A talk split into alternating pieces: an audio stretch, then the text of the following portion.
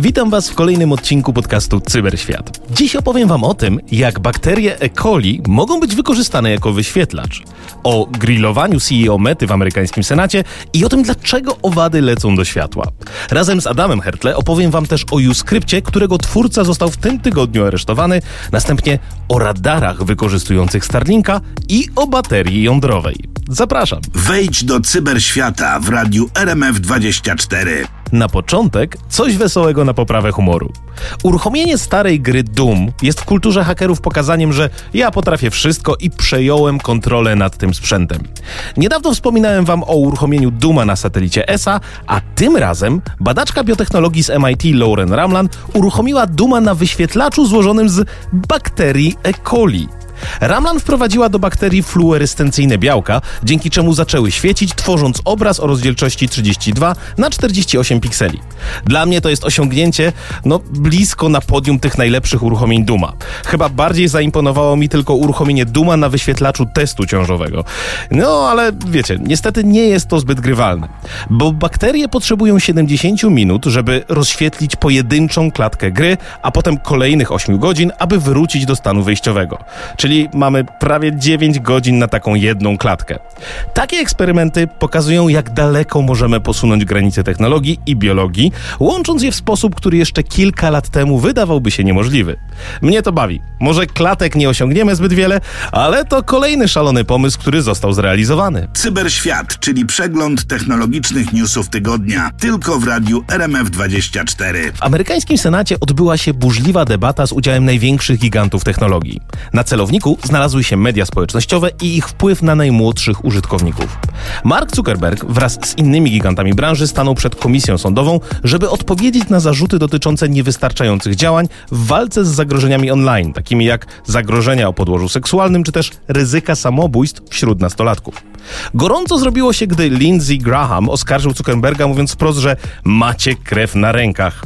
I potem Zuckerberg bronił się, twierdząc, że media społecznościowe ogólnie to nie szkodzą zdrowiu psychicznemu młodych ludzi. TikTok na przykład pod wodzą Shuzi Chewa obiecał zainwestować $2 miliardy w bezpieczeństwo i zatrudnić 40 000 specjalistów od bezpieczeństwa. A co na to Meta? Zapowiedzieli blokadę wiadomości od nieznajomych do tych najmłodszych nastolatków i zaostrzenie restrykcji dotyczących treści tak na Instagramie, jak i na Facebooku. Powiem wam, że nie jestem przekonany, czy to wystarczy, żeby uspokoić tych zaniepokojonych senatorów i rodziców, bo w tle toczy się pozew przeciwko Mecie ze strony 40 stanów, który oskarża firmę o niewystarczające działania na rzecz bezpieczeństwa dzieci. Więc w Waszyngtonie wrze.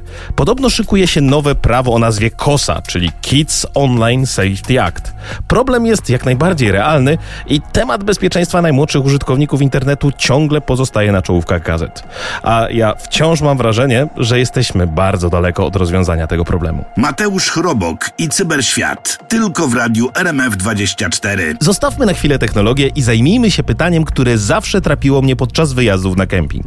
Czy zastanawialiście się, dlaczego ćmy lecą do światła?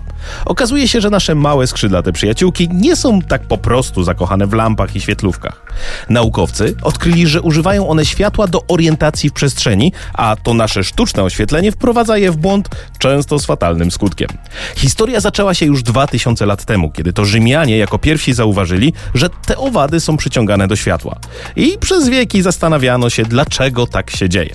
Dzięki badaniom opublikowanym w Nature Communications w końcu mamy odpowiedź. Okazuje się, że owady nie są tak naprawdę przyciągane do światła, a to światło pomaga im w orientacji lotu. Ekipa badawcza przeprowadziła eksperymenty w lasach Kostaryki, obserwując, jak owady krążą wokół sztucznego źródła światła. Rejestrowali ich loty, zauważając, że owady nie celują bezpośrednio w światło, a raczej obracają swoje grzbiety w jego kierunku, próbując się przez to orientować. W świetle naturalnym taki manewr pomaga im utrzymać właściwą postawę i kontrolę nad lotem, jednak w pobliżu tych sztucznych źródeł światła ta strategia prowadzi do ciągłego krążenia wokół źródła, co może się skończyć dla nich tragicznie. Ironią losu jest to, że próbując nawigować przy pomocy tego sztucznego światła, owady często kończą swoje życie. Ciekawe, że w wyniku ewolucji nie uodporniły się na taką dezinformację, czyli na źródło sztucznego światła. W sumie mam nadzieję, że my będziemy szybsi w dostosowywaniu się i nie damy się dezinformacji. Cyberświat w radiu RMF24. Pamiętacie kryzys związany z brakiem półprzewodników w czasie pandemii? Ceny poszybowały w górę, a dostępność spadła na łeb na szyję. Niektórzy nie dostali samochodów w zamówionych konfiguracjach, a inni musieli po prostu zapłacić więcej. Sam Altman, prezes OpenAI, wyszedł z planem, który brzmi trochę jak scenariusz filmu science fiction. Otóż ma on zamiar zebrać miliardy dolarów na uruchomienie sieci fabryk chipów AI. Chodzi o to, że nawet tacy giganci jak TSMC, Intel czy Samsung mogą mieć ograniczone możliwości w produkcji układów skrojonych na miarę potrzeb sztucznej inteligencji.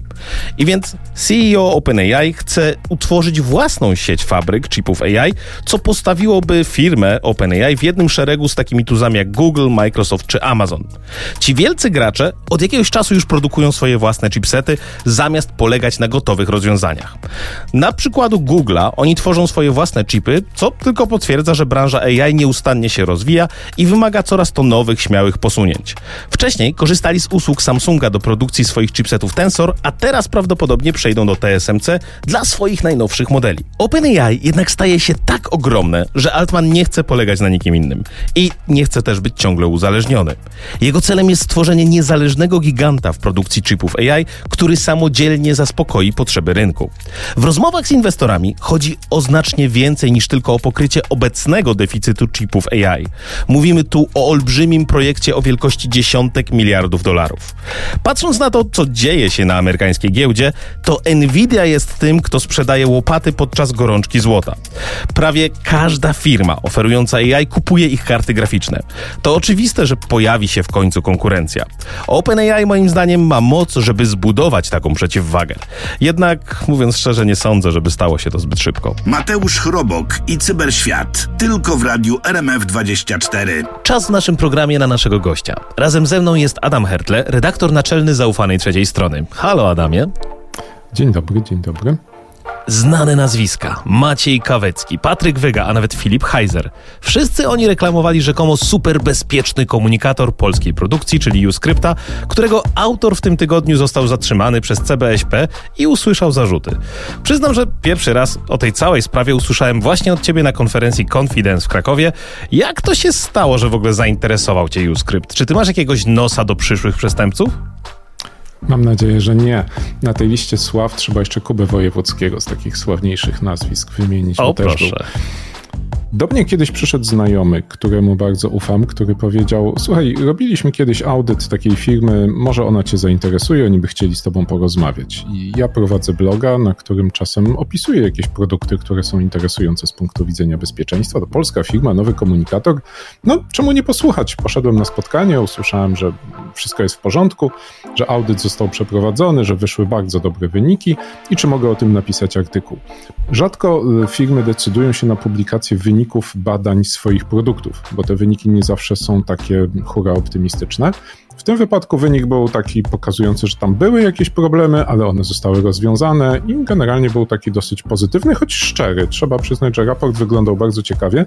Pomyślałem, no czemu nie? Fajny raport, rzadko publikujemy raporty, opublikujemy ten raport. Natomiast no, twórcy produktu, którzy ze mną rozmawiali, zapytali, czy możemy to zrobić bez oznaczenia, że jest to artykuł sponsorowany, i na tym rozmowa się zakończyła. Czyli to nie był przypadek, przyszli do ciebie. A powiedz mi, to dlaczego w ogóle Usecrypt jest uznawany za niebezpieczny? Nie powiedziałbym, że jest niebezpieczny, ponieważ jest oparty o najbezpieczniejszy znany komunikator, czyli Signala. Używał na początku swojego istnienia w bardzo dużej mierze Signala, obecnie chyba trochę mniej, bo ta część kodu Signala została przepisana. Do połączeń głosowych chyba używał innych rozwiązań, natomiast ta część czatu tekstowego była oparta na protokole Signala, który no, sam z siebie jest 100% bezpieczny. Więc nie można powiedzieć, że jest niebezpieczny, natomiast był reklamowany wieloma hasłami, które nieco rozmijały się z rzeczywistością, takimi dodatkowymi funkcjami, które go od tego Signala miały odróżniać. I one rzekomo zapewniały wyższy poziom bezpieczeństwa, a tak naprawdę były czymś bliższym marketingu niż technologii. Czyli co, te takie patenty pod tytułem odporny na Pegasusa, teraz już nic cię nie zhakuje, tak? Tu chodzi o taki tani marketing w sumie. No on był odporny na Pegasusa przez to, że był tak bardzo mało popularny, że nikt nie napisał wtyczki do Pegasusa, która by się nim zajęła, ale w żaden sposób nie był przygotowany na odparcie takich ataków. On niby wykrywał ataki na telefon, podczas gdy tak naprawdę korzystał z bardzo prostej, otwartoźródłowej biblioteki, która wykrywała, czy ktoś przejął sobie prawa administratora na swoim telefonie i dało się go trywialnym sposobem oszukać, czyli można było mieć administratora na telefonie, a on dalej go nie wykrywał, więc te obietnice sprawiały wrażenie, że on jest jakimś takim magicznym napojem, po wypiciu którego będziemy nieśmiertelni, a w rzeczywistości pod spodem było bardzo mało faktów, które by to potwierdzały. No dobra, ale to w czasie w sumie dzięki tobie dowiedzieliśmy się, a w sumie cała branża dowiedziała się, że no tam trochę tych ściem znajduje się. A wiesz, jak to się stało, że te znane osoby też dały się wciągnąć w ten cały proceder? Nie mam pojęcia, jak działają mechanizmy wielkiego świata, gdzie te osoby się obracają. Domyślam się, że zostały wprowadzone w błąd w jakimś stopniu. Może za tym szło jakieś wynagrodzenie, może nie.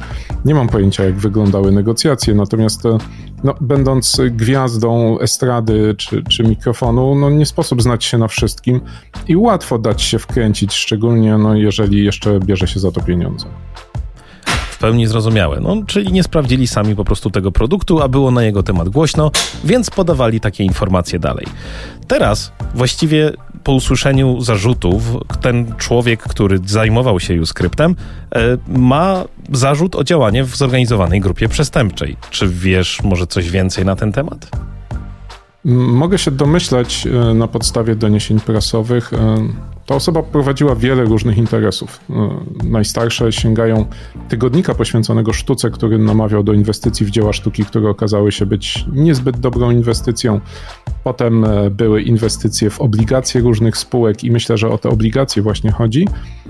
Model biznesowy, o ile go dobrze rozumiem, polegał na tym, że inwestorzy byli namawiani do kupowania obligacji, otrzymywali obietnicę, że te obligacje wykupi jakaś spółka, która gwarantuje, że je wykupi za wyższą cenę, a ta spółka miała tak małe kapitały, że kodeks handlowy zabraniał jej tak naprawdę wykupienia tych obligacji.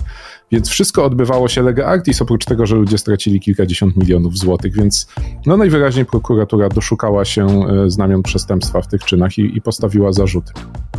Ciekawie, brzmi to jak bardzo ładnie ułożona piramida. Bardzo dziękuję, Adamie, za twoje odpowiedzi. Zostańcie z nami, a już po przerwie będzie druga część naszej rozmowy. Cyberświat w radiu RMF24. Słuchacie programu Cyberświat, gdzie rozmawiam razem z Adamem Haertle na temat rzekomo bezpiecznego komunikatora Usecrypta, którego autor został w tym tygodniu aresztowany. Pamiętam, że po tym jak Zaufana Trzecia Strona opublikowała swoje śledztwo dotyczące Usecrypta, jego twórcy zaczęli kontratakować. I nie tylko ciebie, ale w sumie wszystkich, którzy cokolwiek o nich wspominali. Opowiesz więcej o tym? Miałem takie poczucie, że autorzy tej aplikacji, dużo powiedziane, osoby, które biznesowo te aplikacje promowały, bo sami autorzy pewnie byli zupełnie innymi osobami, no bo to wymaga programistów, żeby taką aplikację stworzyć. Więc osoby odpowiedzialne za te aplikacje były bardzo przekonane o jej unikalności, niepowtarzalności, niezawodności.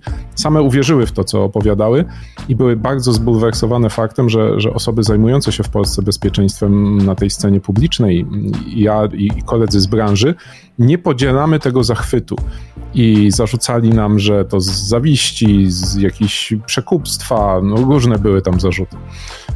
Natomiast no, trudno było podziwiać ten zachwyt, kiedy się rozumiało, jak powinna taka aplikacja działać i widziało się, że to nie jest właśnie ten przypadek. Więc w odwecie te osoby stojące za tą aplikacją atakowały nas, jako że no, wiadomo, że najlepszą odpowiedzią na zarzuty jest atak odwrotny. Czyli co? Tutaj sugerowali, pamiętam, pozwy, sugerowali, że proszę tu usunąć treści. Jednym słowem, chcieli te rzeczy, które są niewygodne, pozamykać. Co ciekawe, nie wszystkich wzięli na celownik, bo głównie wycelowali w kolegę Tomka Zielińskiego, prowadzącego blog informatykzakładowy.pl, który opisał bardzo, bardzo grube niedociągnięcia w sposobie, w jaki działał proces na przykład zakładania nowych kont w aplikacji. I Tomek został oskarżony o to, że wziął od kogoś pieniądze za napisanie takiego artykułu, co okazało się być całkowicie z palca wyssanym zarzutem. A na dokładkę jeszcze były pomysły, że ktoś mu w tym pomagał i że to w ogóle jest nasz spisek, mój, Tomka i Piotra Koniecznego, którzy no, nie wypowiadali się o Usecrypcie pozytywnie, albo zdarzało nam się napisać prawdę, czyli coś, co nie podobało się właścicielom tej aplikacji. Więc no wiadomo, taki atak sądowy brzmi dobrze w mediach, bloger jest pozwany, bo napisał nieprawdę.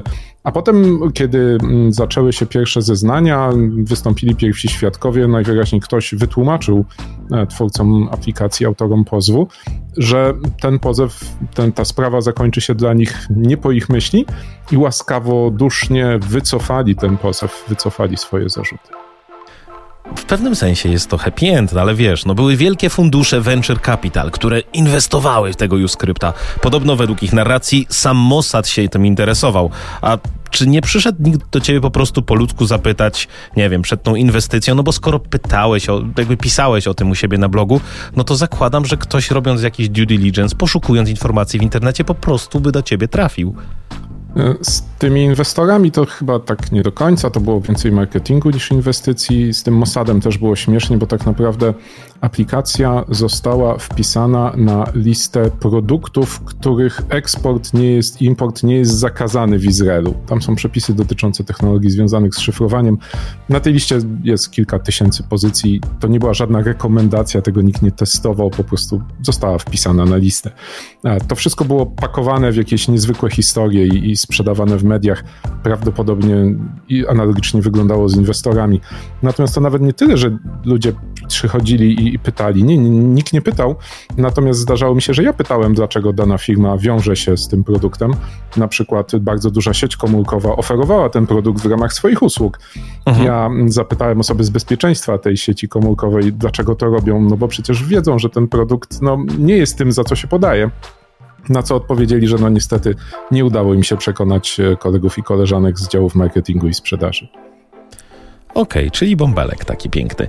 No dobrze, powiem ci, że najpiękniejszą częścią tej całej historii dla mnie było to, że jak już stałeś się wrogiem publicznym dla tej firmy, to udało ci się kupić ich bluzę, która była super limitowana i super droga. I to w sumie dla mnie to jest wisienka na torcie. Czy możesz powiedzieć dwa słowa o tej historii?